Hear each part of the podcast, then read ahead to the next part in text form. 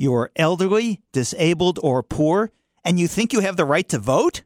I'm Bill Newman, and this is the Civil Liberties Minute.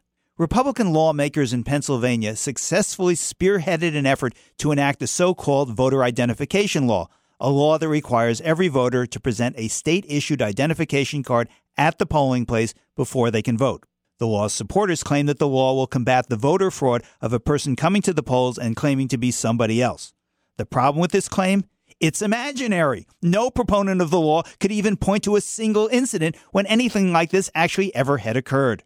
But the law has serious consequences. Free photo IDs have not been made available, and so the law effectively disenfranchises a significant percentage of the elderly, disabled, and low income citizens who, no surprise to the Republican legislature, tend to vote Democratic.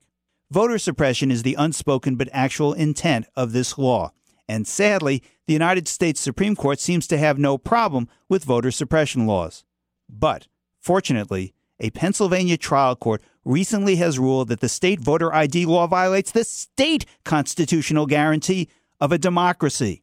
The case now heads to the Pennsylvania Supreme Court, which will be the final arbiter of whether in that state the right to vote means all adult citizens actually have that right or not. The Civil Liberties Minute is made possible by the ACLU because freedom can't protect itself.